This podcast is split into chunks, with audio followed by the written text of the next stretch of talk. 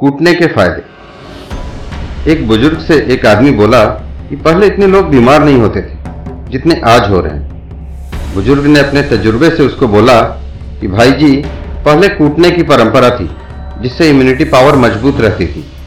पहले हम हर चीज़ को कूटते थे। जब से हमने कूटना छोड़ा है, तब से हम सब बीमार होने लग गए हैं। जैसे पहले खेत से अनाज को कूट कर घर लाते थे, घर पर ही धान कूट कर चावल निकलता था। घर में मिर्च मसाला कूटते थे, कपड़े भी कूट कूट कर धोते थे। कभी कभी तो बड़ा भाई भी छोटे को कूट देता था।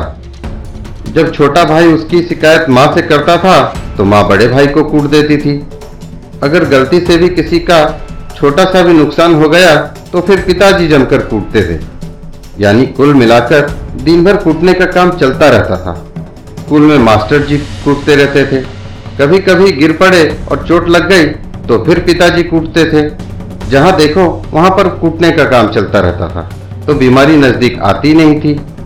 सबकी इम्यूनिटी मज़बूत थी। सबका इम्यूनिटी पावर बहुत मज़बूत रहता था।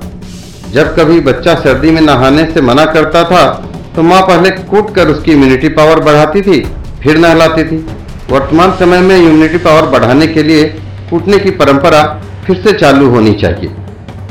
दोस्तों अगर अच्छा लगे तो कृपया करके लाइक शेयर करें और अपने घर में फिर से कूटने की परंपरा शुरू करें।